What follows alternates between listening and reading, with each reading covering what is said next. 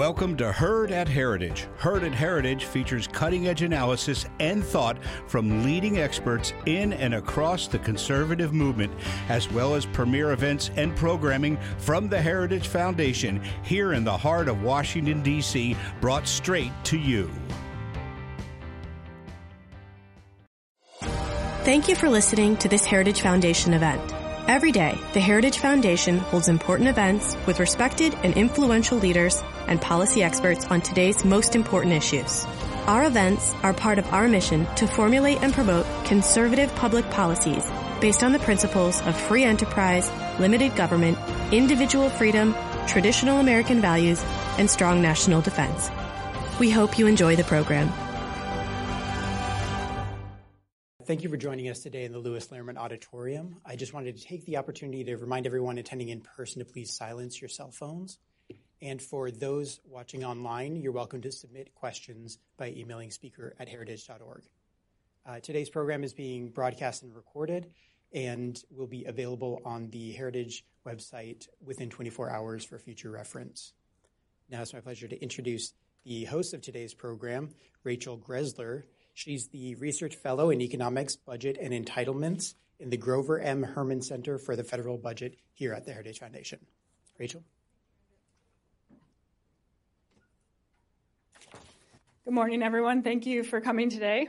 So, even in the midst of this strong and growing economy, we have the lowest unemployment rate in nearly 50 years. Workers remain wary about what the future holds. There's fear that automation could replace workers' jobs. And even while many Americans recognize the benefits of technological advancement and artificial intelligence, they nonetheless worry that it could negatively impact them or others around them. Today, we'll hear about how employers across various sectors, including the automobile industry, software development, and the wireless infrastructure, are all working with educational institutions and also developing their own programs to help train workers to meet the demands of both today's and tomorrow's economy.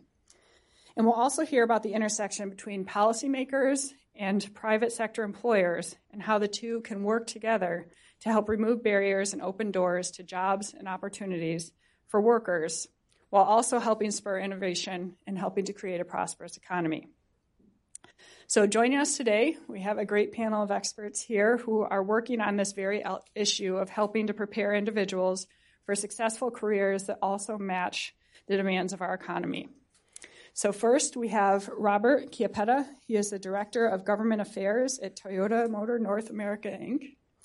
Next up is Suhail Khan, who is the Director of External Affairs with Microsoft. Then we have James Redstone. He's a Special Assistant to the President for Domestic Policy. And last there we have Grant Seifert, who is Vice President of Workforce Development and also the Executive Director of TIRAP, which stands for the Telecommunications Industry Registered Apprenticeship Program. So we're just going to have a discussion today with our panelists, and then we'll also have some question time at the end. I'm going to join them down here so that we can more actively engage.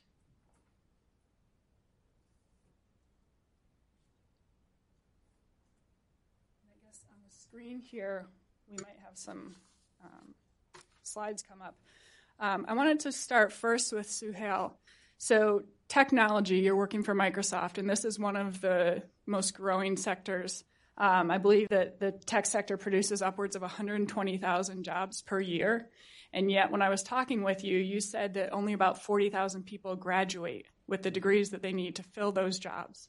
So, this shortage is, exists even though you have great compensation packages that you're offering them, you know, six figure salaries. So, why do you think that this um, shortage is there, and what can be done to help fill that gap? Well, thanks, Rachel, for having me, and I'm grateful for the opportunity to be here at Heritage with all of you. I'm a lifelong fan of Heritage and all the work that you do on so many important policy issues uh, that our country faces. Uh, and this is indeed one of them uh, workforce development. And you're exactly right. The good news is that the United States is still the leading uh, country when it comes to technology. We're, we're at the cutting edge. There are other competitors out there around the globe that are trying to compete with us, and they're getting close. But for a host of reasons, uh, you know, American exceptionalism is there's no exception when it comes to technology as well, and that we are the leader. but there are challenges. And on the positive side, as you stated, we, we the industry writ large, whether you're looking at a Microsoft or a Google or a Facebook or even other companies that now increasingly are utilizing technology as part of their product line, Ford, GM, GE, etc., you're finding that uh, there is a need for qualified uh, engineers to help engineer the latest technologies that we use every day, uh, you know, morning until evening uh, and throughout the night. And that is something that is a challenge because, as you stated, while we are creating new jobs every year and it's growing with this with this booming economy, before uh, the boom, this last three years, it was at the 120,000 new jobs per year, and that's even going uh, farther than that. The challenges, as you underlined, we have about 40,000 American kids that are getting the degrees that you need to fill those roles, and so we're looking for ways to expose children, particularly at our younger age, on the K through 12 level, to math and science. And of course, there's been a lot of discussion about STEM, science, technology, engineering, and math. There's no doubt that that's crucial. But what that really means is that kids in the classroom need to be exposed to math, computer science. One statistic I saw is that there are more Latin classes right now in American high schools than there are computer science courses. And oftentimes those computer science courses have been relegated to something of a vocational training. Uh, so, some students might be taking, you know, shop, uh, metalwork, carpentry. Um, the, they're not. They're taking some of the more basic uh, computer science and programming classes, but they're not geared towards the best and brightest necessarily, and, and students are not being directed towards those courses. They're seen as kind of rudimentary and very basic.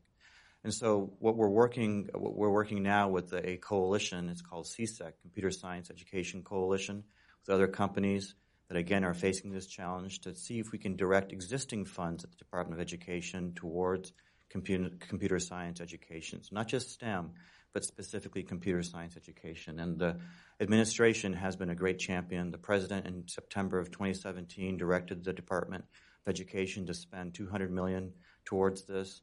But in the end, it's also something for governors to take the lead, and governors uh, like Asa Hutchinson from Arkansas are real champions who are beginning to see that they need to direct specific state and federal funding where possible towards computer science education in the classroom. Great. And a lot of this, you know, the high tech industry and software obviously needs people that have higher levels of education, but are there some other alternatives to the typical four year degree program? Is it, is it possible for workers to get a job in this sector without having to go through that expense and time of a four year degree? Exactly right. Um, so there's no doubt that the need is primarily for uh, people with four year and even beyond degrees in computer science, mathematics. And you mentioned the, the demand. At Microsoft, for example, we start our employees at well over 100 plus thousand. So that's coming out of college. Uh, plus, we, uh, depending on this, the applicant and where they want to go uh, at Microsoft, um, they will get a twenty-five thousand dollars signing bonus plus another 25,000 in stock. And so, you know, you're 21, you're 22 years old, you're starting at the mid six figures, and yet we still have 6,000 openings at Microsoft that are unfilled. Uh, many of many of those jobs need, bless you, need a four-year degree, um, but there are other opportunities for those who don't necessarily have a four year degree to still enter into this very uh, exciting and, and, and, booming marketplace. And one program that we have that I'm very proud of is the Microsoft Service Software and, and Systems Academy, whereby what we're doing as um, mil- increasing numbers of the military are separating from the military, we're active on 15 bases across the country where we are uh, educating enlisted only uh, military personnel uh, in an 18 week uh, program. Uh, and that 18 week program can be either 18 weeks straight or uh, can be divided into two nine week programs.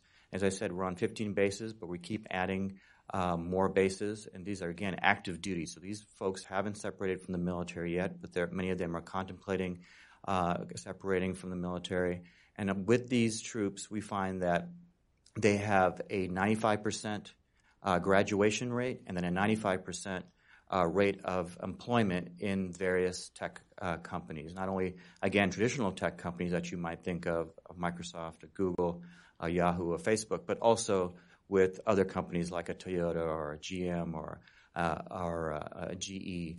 And that's uh, very exciting, particularly because Many of the folks who are coming out of the military are looking for their next career, their next opportunity. They're not exactly sure how to translate their military skills, but we've recognized that they have tremendous skills to offer in leadership, in discipline, and education. And with this program, they have an opportunity to start in the tech sector, and we're looking at an average salary, starting salary of $75,000, uh, and then that grows from there.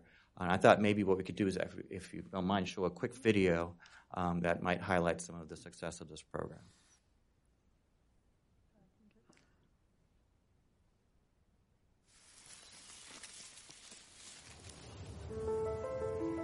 War is war.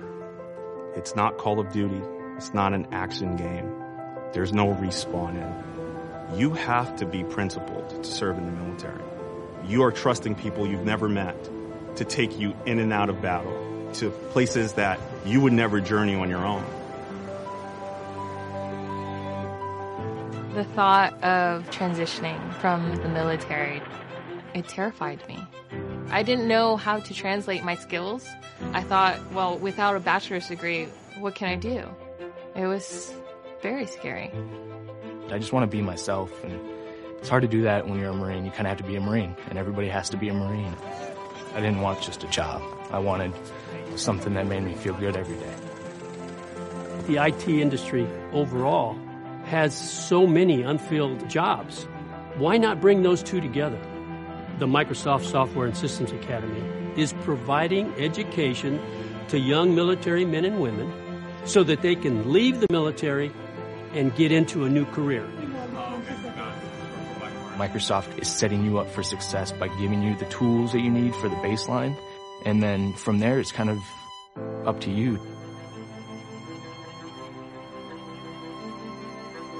So I'm particularly proud of this program because it's something that it's a private sector solution to a challenge that we're having in the tech industry, but also it's providing uh, an opportunity for our vets, our heroes, to have a career as they separate from the military. And you saw Chris Cortez, who's a, a two-star retired Marine Corps general uh, from California. He's heading up our program, and I'm proud that his entire team are also uh, veterans who separated from the military and are proud to serve, continue to serve our country, not only in the tech sector, but many of them in the national security space as they continue to protect our country. So it's something I'm really excited about.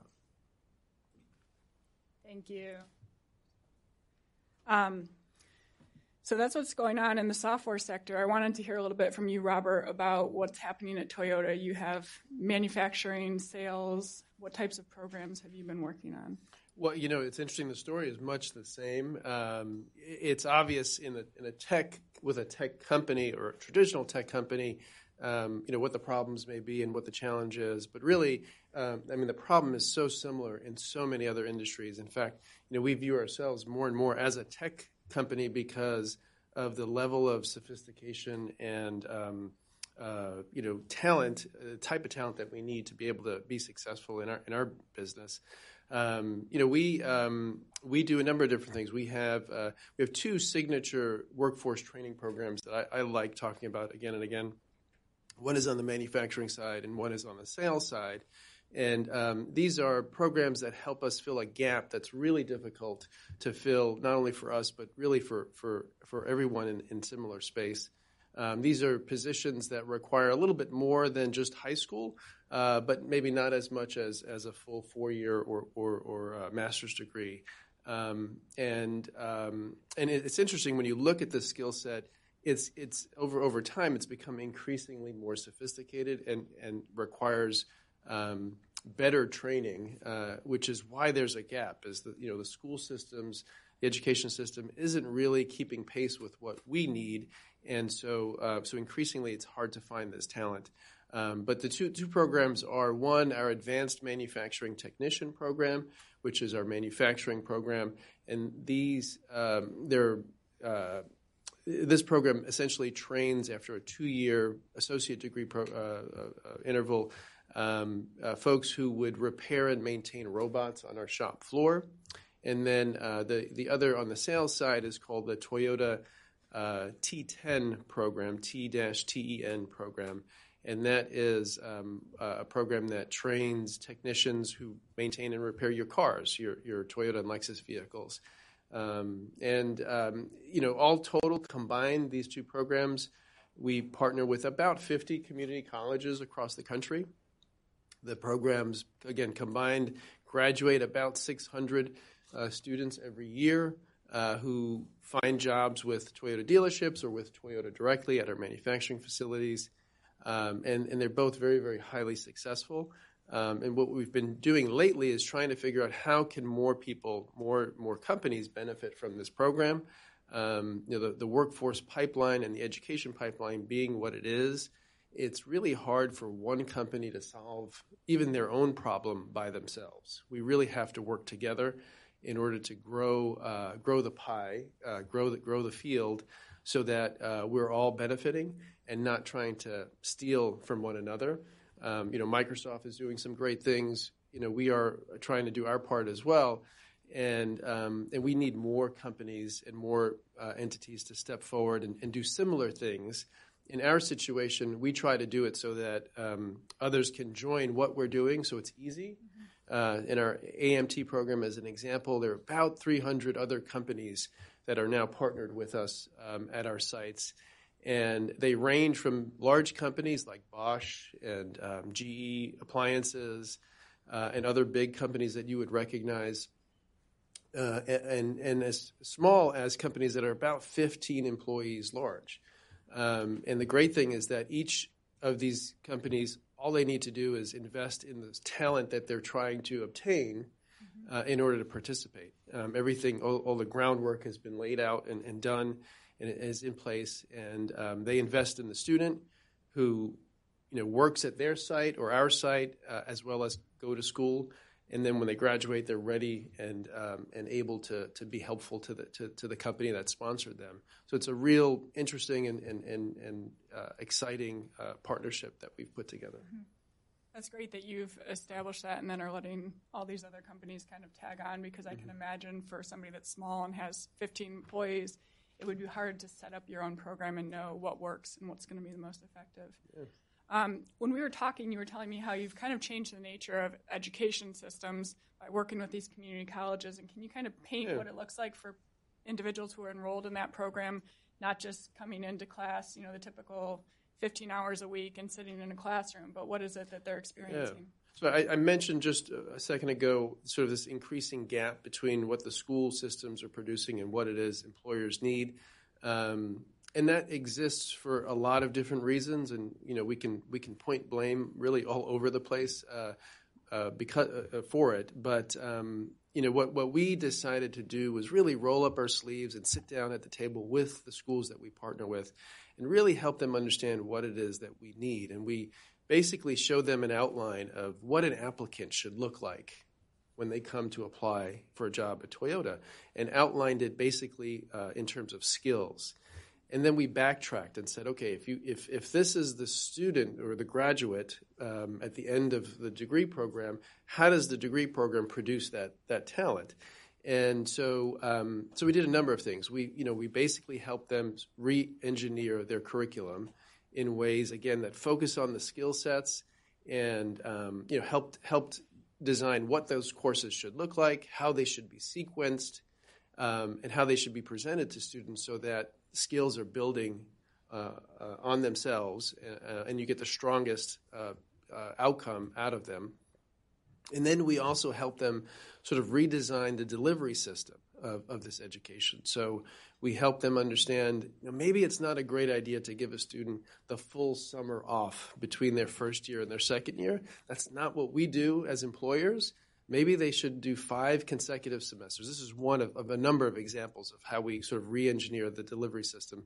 Um, but but the point there is to help the student understand what is work going to actually feel like and be like, um, because students they, they, they look at a, a, career and say, oh, that's what I want to do, and then they realize, oh, I got to do this and that and that, um, and they get maybe disinterested. So by helping them understand exactly what they're getting into by you know trying to replicate work in school is a great way to prepare and sort of sort out uh, folks um, based on, on, on what they like and what they're what they're good at. Um, and then finally, we also um, helped redesign the classroom for them, and it's along the same thinking. Um, you know, the classroom, typical classroom, or the you know the classroom I uh, uh, got to experience It's basically a desk, a chair, you know, a teacher lecturing to you. Um, and that's a good way to learn, a good way to learn a lot of different subjects. But um, it doesn't, it, it only teaches you a certain amount of things. It doesn't teach you other things that you also need to know in order to be successful uh, on the work site. And so we've redesigned the classroom to look and feel more like the, the shop floor, the manufacturing floor, so that um, you're learning about how do you how do you get around in this space, how do you work together as a team, how do you um, uh, you know how, how do you how do you go through your day um, uh, at work um, in, in, an environment that's safe and where you can learn, you know, the classroom. And so, uh, so you know, the curriculum, the delivery system, and the classroom are three way, three big ways that we sort of help these schools understand how to better prepare students, how to better deliver education in ways that are meaningful to us. And the, and the, the results have been very, very good. I mean, we've, um, you know, we've uh, we, we have now uh, you know a number of uh, graduating classes um, that have gone through this system, and um, they they actually have exceeded our expectation in terms of outcomes because you know these students um, for the most part they're exposed to technology at a very early age because they have phones and they you know communicate with their friends and their parents uh, in, in using technology. But now they are put they're in a structured environment where they can take that sort of intuitive uh, sense and apply it to uh, real world experiences. And so they come out of these, this program actually much better qualified than we had originally anticipated. And also, they come out pretty much with a job in most cases, right? Because you've lined it up right. so that it works out. Yeah, absolutely. Yeah. So, so the, the company sponsors the student in these programs, uh, in, in both of these programs, uh, and um, you know, the idea is if you're successful and you're you're you're able to complete the program, there's a job at the end of it. And so, um, you know, the interesting thing is, uh, and, and, this is uh, true in a lot of other programs, um, for the time that you're on the work, you're at the work site, um, the company is actually paying you to be there because you're you're you're doing work uh, for the company, and that amount of time and that income that you earn basically pays for your education. And so you're able to graduate debt free, which is a big deal um, uh, for a lot of students, um, and, um, and for, for our society, really. And, um, and then not only do you graduate debt free, but you have a job at the end of it, and it's in many cases a very high paying job, like, like it is at Microsoft. Um, and, and, the, and then the pathway, the career pathway for you, really is defined by your interest and your um, your sense of initiative. Uh, you know, these are two-year programs that I guess you know in the past were were seen as sort of the last option for kids. And, and you know, you you mentioned this how you know the top tier talent isn't necessarily encouraged to go down this path. You know, the way we've set up recruitment for this program, it's it's really uh, much like recruiting for an NCAA uh, basketball team. This this program started in Kentucky, so you can you can imagine why we were thinking along these terms. But um, you know, we wanted to get people excited about being part of Team Toyota or you know whatever other company uh, that was part of the system, and we. Um, you know, so we're we're we're able to find folks that see how this opportunity actually could lead to a lot of other things. You know, and as an example that we put forward uh, time and again is um, you know there's a woman uh, Leah Curry who runs our manufacturing facility in West Virginia. It's an engine plant in, in, in Buffalo, West Virginia, just outside of Charleston. And she started off as a technician, not with Toyota, with a, with a different company initially, but she went through a two-year program, became a technician, and now she is running a you know a, manu- a major manufacturing plant for a global corporation. And so really, you know, we try to help these students understand that the pathway is really determined by yourself and and what you want to do rather than the career i mean the uh, the degree that you're going after.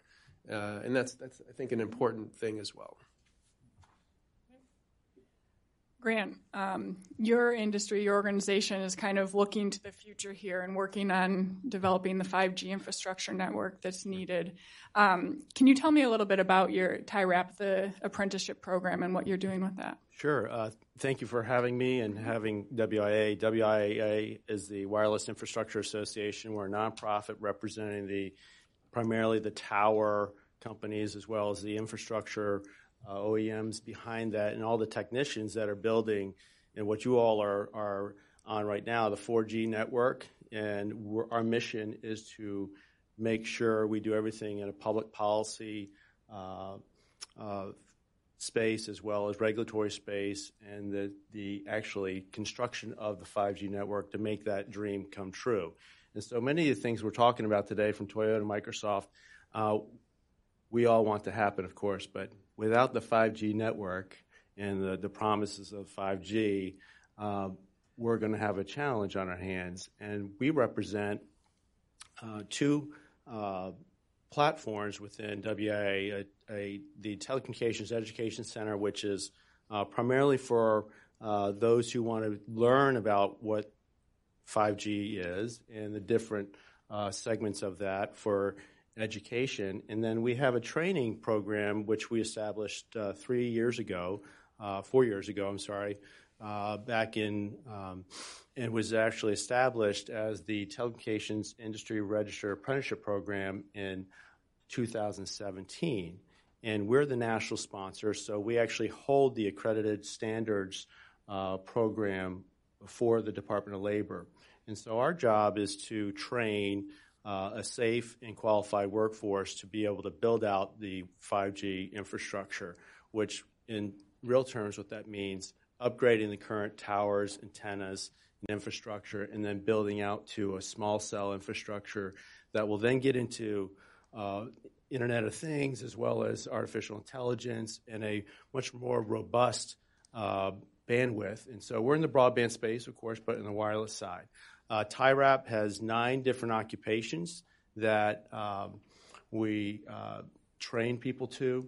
These are great jobs. Uh, these are jobs that uh, now I don't think we're handing out twenty-five thousand dollar uh, signing bonuses, but they're but they are twenty-five hundred dollar signing bonuses with 401k, uh, health care, and these are primarily construction jobs. We're focused on um, whether it's uh, folks in the vocational space, um, folks who are not going to go to four-year uh, uh, colleges, who may want to go the vocational route, who may want to go straight into the construction industry. But this is the high-tech construction industry, and they're primarily small, uh, a lot of small businesses, uh, the family-owned businesses that bring uh, employees on through the apprenticeship program. We have currently 24 employers around the country that equals to 1,900 actually uh, uh, signed up employees uh, that are in the apprenticeship program, and we're looking to grow that. Our challenge is that it's expensive for companies to take on the risk of the administration of the program as well as the curriculum development because it's a long it's a it's a long tail. It's a, a 12 month program uh, to 18 month, and then you uh, ultimately have a career path that will keep you within the industry for the next 30 to 40 years. Uh, that's where we see uh, one of our ultimate challenges by bringing other occupations, whether it's RF engineering, uh, site acquisition, uh, city planning, real estate, those different um, occupations that will fulfill and support the 5G ecosystem. So that's why the tech training is important. Mm-hmm. Um, we are uh, grateful for the administration's support in the conversation uh, as far as uh, talking about 5G and the importance of it, the fact that it's a strategic economic uh, strategy for the United States' uh, future. Uh, we are grateful for the deregulatory removal of red tape for rights of way, as well as what the FCC is doing, and we work very closely with the Department of Labor uh, obviously, on, on this issue. And, and I would just end that going back to the dream of 5G, uh, the workforce, uh, like everyone has said, is a challenge to everyone's bottom line. And I'm afraid this, if we don't continue to address this and, and, and focus, bring more attention to it in the 5G space, it will be the, the Achilles heel of, of that fulfillment. So. Along those lines, you, ta- you talked about the job training for the workers, um, but you also mentioned to me that you're helping managers to just be smarter about what is 5G and what do we need to sure. know, what's coming. What have you been doing with that? Well, it's interesting. It's a program that we have uh, brought to the market. We, we've invested as a nonprofit significantly our own dollars into hiring um, experts in the spectrum space. Um, uh, there aren't uh, there are a lot of them out there, but they're working for the companies on this panel, of course. Mm. but there's, uh, if you think about it, there's not a spectrum uh, course at a four-year university. There's not. Uh, it's just not in the it's not in the curriculum or the agenda there. So we have we have a an instructor training program as well as online webinar, and we'll be going as virtual as well. And so uh, I'll give an example. Uh, a company the size of about 400 employees has, over the last two years, put every one of their employees through our tech training program, um, partly because they saw the value in training and educating their employee because they become more competitive in the marketplace. They feel like they're winning contracts with the customers. And so uh, there's real value in that. And we have um, 25 different courses, and it's everything from RF, uh, the fundamentals of RF, RF safety, wireless 101, 5G technologies, 5G marketplace, and infrastructure. And so it, it really um, is a great program that we, uh, WI sees great value um, and our membership believes in harmonizing underneath the WIA uh, umbrella is important for us to continue to grow. I wanted to move a little bit now and just talk about where's the intersection of what the private sector companies are doing and what the administration and Congress is doing. And so we have James here um, from the administration. Uh, can you tell us a little bit about what's been going on specifically first, I guess, with your work on apprenticeship programs and trying to make those more accessible? Sure. And so you guys have heard a lot about the demand side so far this morning, and where I come in is more on the supply side. And from my perspective, hearing stories that we can't find enough skilled workers, we can't find enough workers, period, is a tremendous opportunity, right? Because one thing it does, it puts more pressure on post-secondary institutions to deliver a better product faster because their students have other options that they weren't that weren't necessarily available to, them in leaner economic times. So I, I, think before moving forward, we need to understand that economic growth is very important for this conversation as well. Um, understanding that from our perspective, training and education doesn't work unless you have employers at the table. Um, if you want to deliver a student a quality experience, that means that the feedback loop between the employers and the educators needs to be uh, accelerated or minimized to the greatest extent possible. Otherwise, instructors, teachers, uh, or educators won't be able to provide students what the skills that they need to get hired. This can be take different forms, whether they're learning outdated technology or whether they are learning uh, an academic subject in a silo that's not actually providing them with the actual skills they'll need to interact or navigate an office space, whether this be team-based work uh, or collaborative experiences. So this is these are the reasons why we're such champions of apprenticeship programs uh, because this inherently embeds the educator and the employer in the in the education experience. Um, nobody knows better than employers what the skills they are that they're looking for. So wherever possible, we want them to be at the table. And the reason why we're very excited about the industry recognized apprenticeship program is this we see this as an avenue to help more small and medium sized employers engage in a mixed model learning opportunity. Uh, these are the employers, you know, small smaller shops, 10, 15, 50, 100, that dedicating the resources to administering an entire apprenticeship program might be out of their reach. You know, the, the business of employers is business. Uh, and while talent development is critical to securing long-term growth, that might not be their core strengths, that might not be their core competencies. So we want to better connect employers with folks who have those core competencies in order to develop these partnerships. And I think I talked to a number of you about just the need to be early on in the process and kind of changing the education framework there. Um, you know, I think Robert said that they have a, a county that starts out as low as pre-K. Um, has the administration been working at all on using federal money that's currently out there to kind of change where that's going or how it's being used? So Sahil talked a little bit about the emphasis on STEM out of the Department of Education and the computer science in particular. I, I think one of our major legislative accomplishments over the past two years has been reauthorizing the Perkins Career and Technical Education Act. This is a relatively small federal program, but what it does is provide financial assistance to career and technical or vocational education programs. Um, and from our perspective, one of the big changes in that bill was encouraging more work-based learning.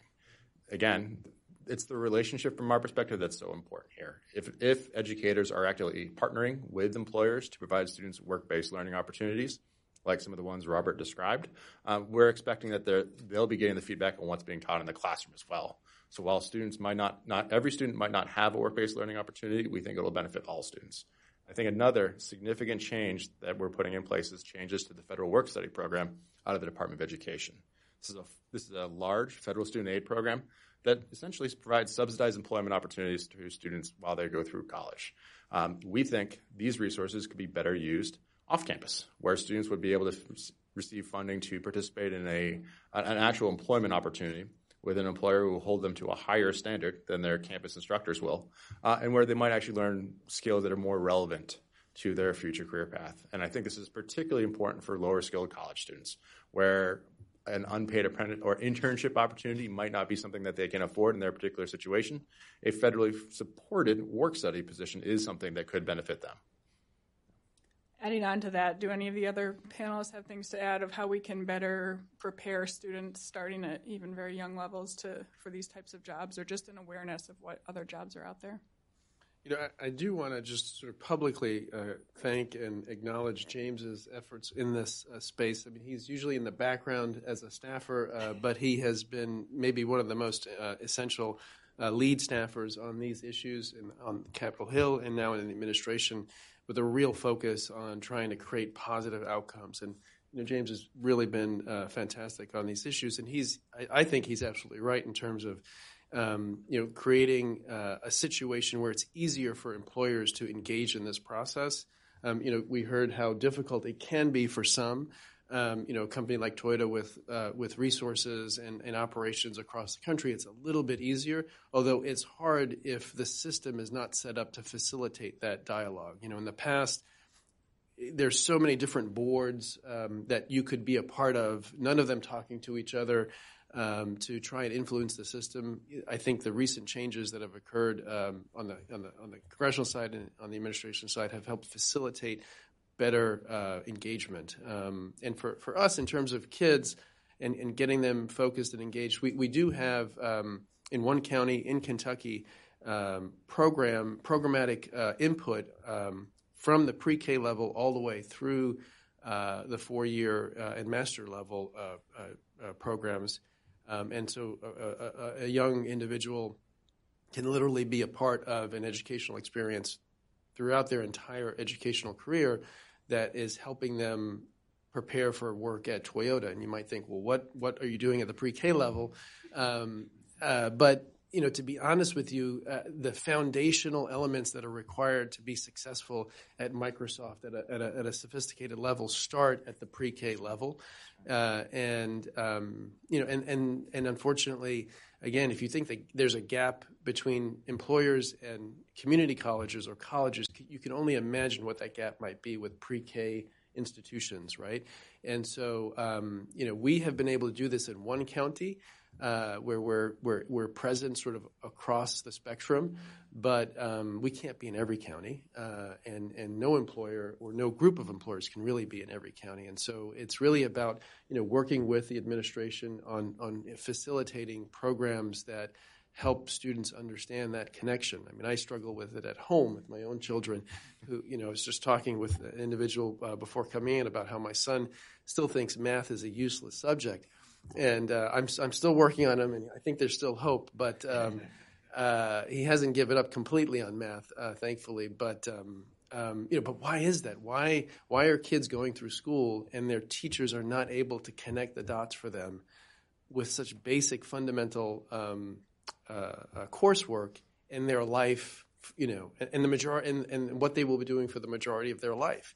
Um, that's a real problem, um, and we need to do a better job by inspiring kids in different ways to figure out, oh, this this this is important, this is useful, um, at least in some way, in some way. I would support that as well as uh, what James said, and just underscore the fact that the Department of Labor programs that have been in, in there for many, many years are not geared to working with industry efficiently. Mm-hmm. They're really tied into the higher level of, uh, of education institutions, and that there's there's a there's a certainly a gap in that conversation which you, you suggested, and so um, That's why we think it's important for and decided to take a, the leap of faith, the investment into apprenticeship and, and education training as, as we have.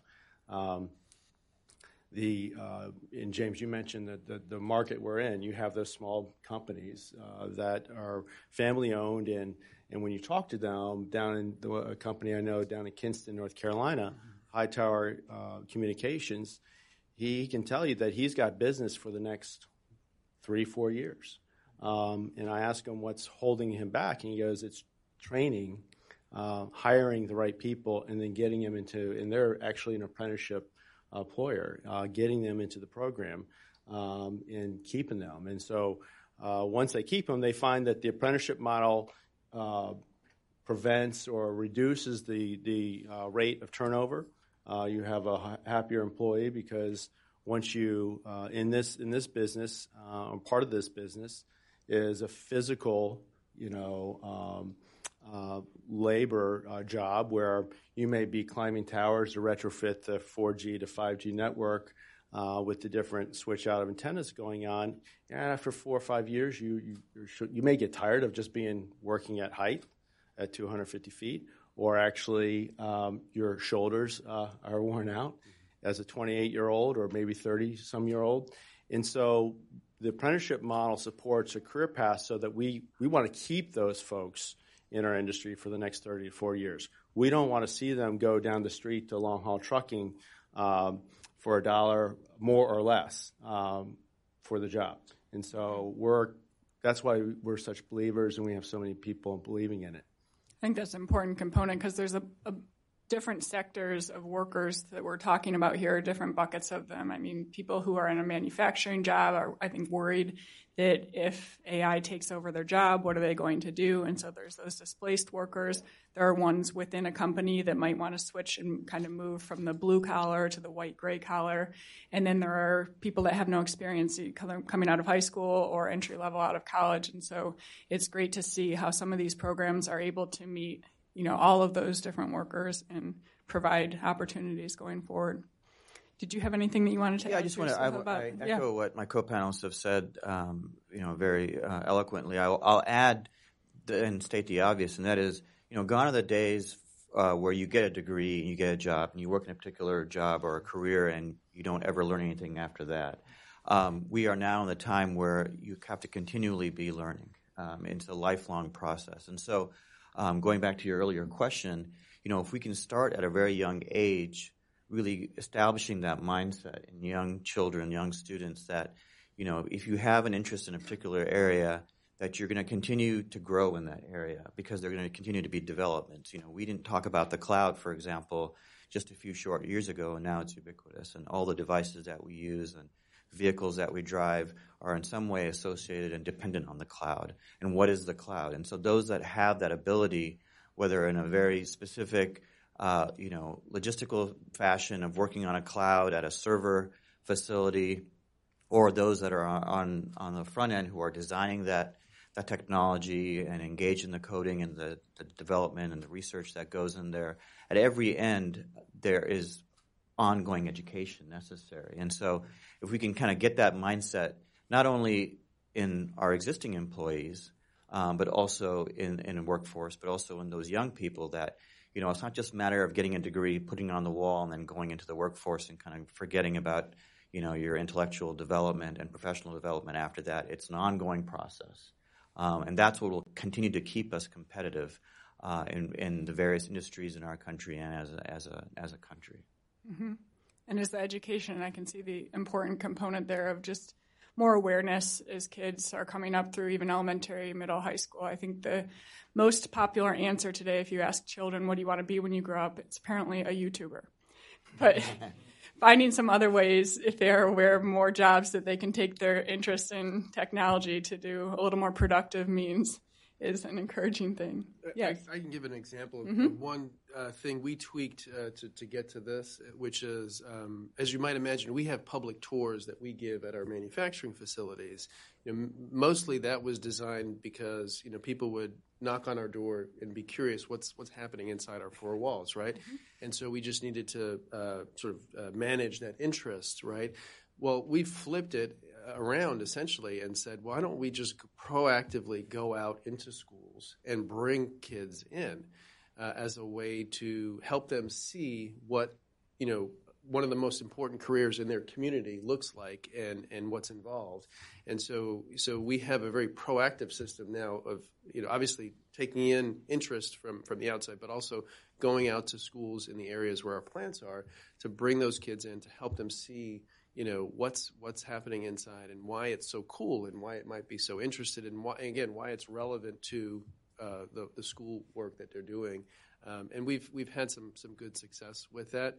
There's a there's an initiative that um, the, the, National Association of Manufacturers is behind called Manufacturing Day as well, where uh, they sort of dedicate a day uh, across the nation to invite people into manufacturing facilities across across the country. And that's just another example of how sort of we're proactively trying to make that connection between school and work at an early age. I wanted to close up here by just asking each of you if you have any more comments thinking about this intersection and what would make this easier for you to do more of what you're already doing now, whether it's at the local level, the state level, the federal level. Are there any things that you think we should be advocating for? I would just add for the apprenticeship model, um, we work with the Office of Apprenticeship, and they do great work. It's a tough job, and they they are the funnel to the states, and not all the states are consistent with their paperwork. Uh, let's just call it that.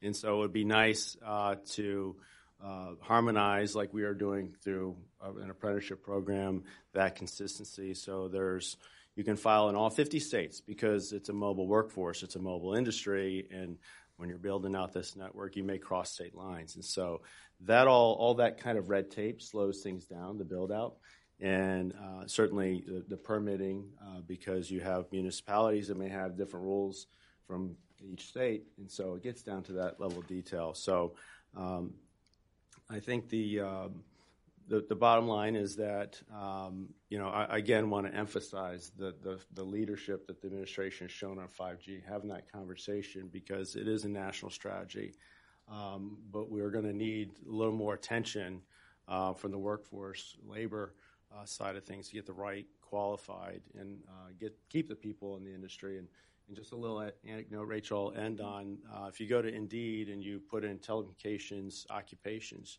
you'll see 32, 34,000 open jobs.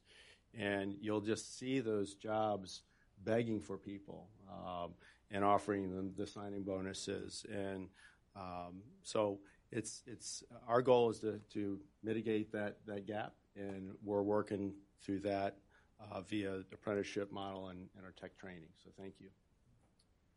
Well, I'd say if there are regulatory barriers that are making it harder for folks to do their jobs, uh, they, let us know. We're happy to take a look.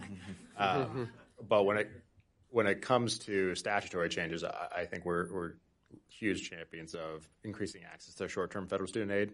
Um, while this is great for young adults who are looking to enter their career faster, we think who it's most important for is mid-career adults who might be facing some type of economic transition.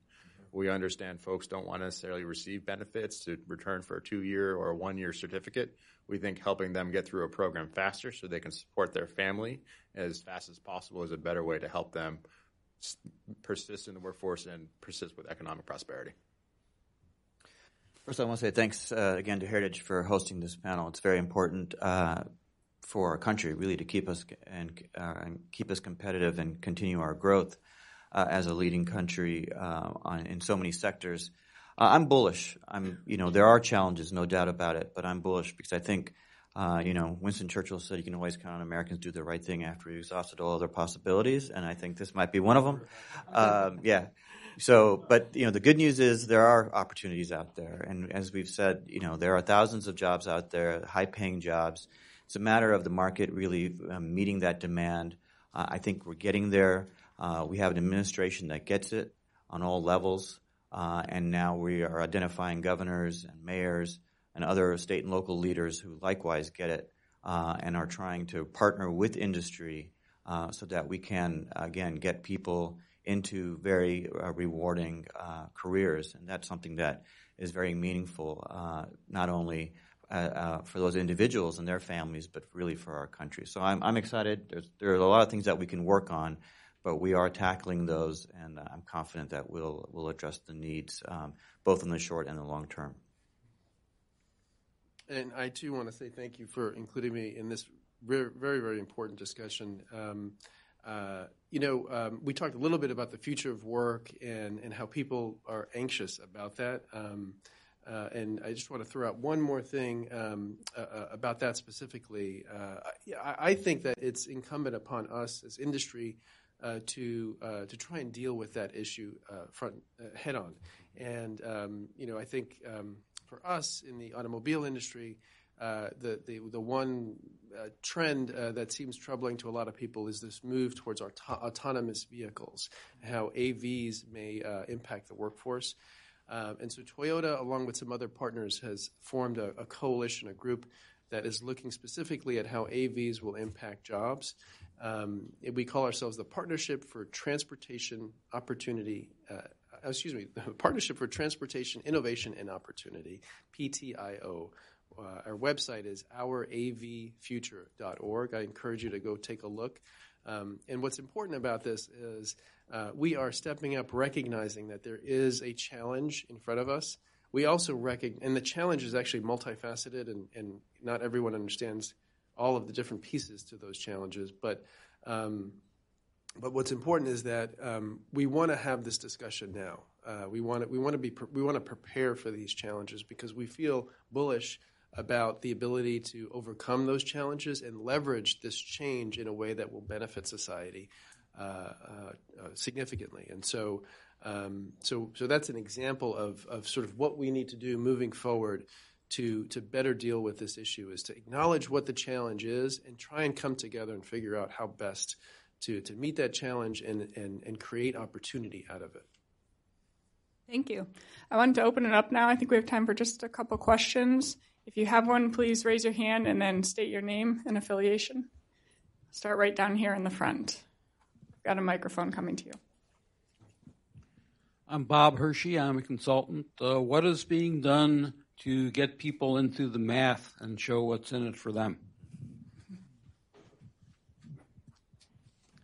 I'll, I'll tackle that very quickly. Um, so we um, realize, as has already been stated, that there are challenges where um, children, on particularly on a on the uh, in the elementary school uh, level, aren't necessarily making the connection between math and science and something that they might consider a little more exciting. When I was growing up, it was space, you know, and space exploration, um, and that was something that was very exciting. You know, my parents would talk about it um, at the dinner table. Um, and so I think again, it's very much it has to be a local. Uh, you know, this can't be something that be, becomes federalized. Uh, it has to be something very local. But you know, at Microsoft, for example, we have a program program called DigiGirlz, and so we realize that um, for some reason, boys and girls do very well in math uh, and on the elementary school level, and at some point, middle school, high school, girls seem to be kind of drifting away from math and science and by the time they're they're applying for college, there's an overwhelming number of males that are applying for math and science degrees, and women are, for a host of reasons, being directed towards uh, you know liberal arts degrees. And so there's no reason why that should be.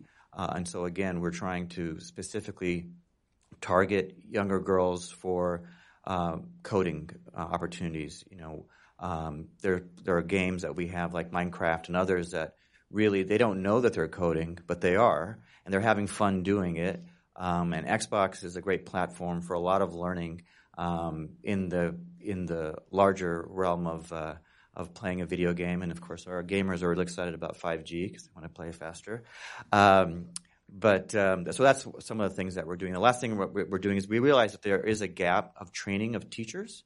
And so one of the things that we're doing is we're using distance learning where you can be a community that may may not have a teacher that necessarily understands the latest in technology and is able to teach it to their students. So there's no reason why you can't have, um, for example, we have Microsoft employees who volunteer to teach distance courses um, in the classroom through video. But that again, that exposes them to technology and also sees what you can do with it what, what you can work on, that you can work on designing the next Xbox game or on designing a you know, HoloLens uh, device that is, you know, the latest in virtual reality and things that will excite uh, younger children to then pursue those careers when they go to college and beyond. We have another question right in the back there. Thank you. Can you hear me?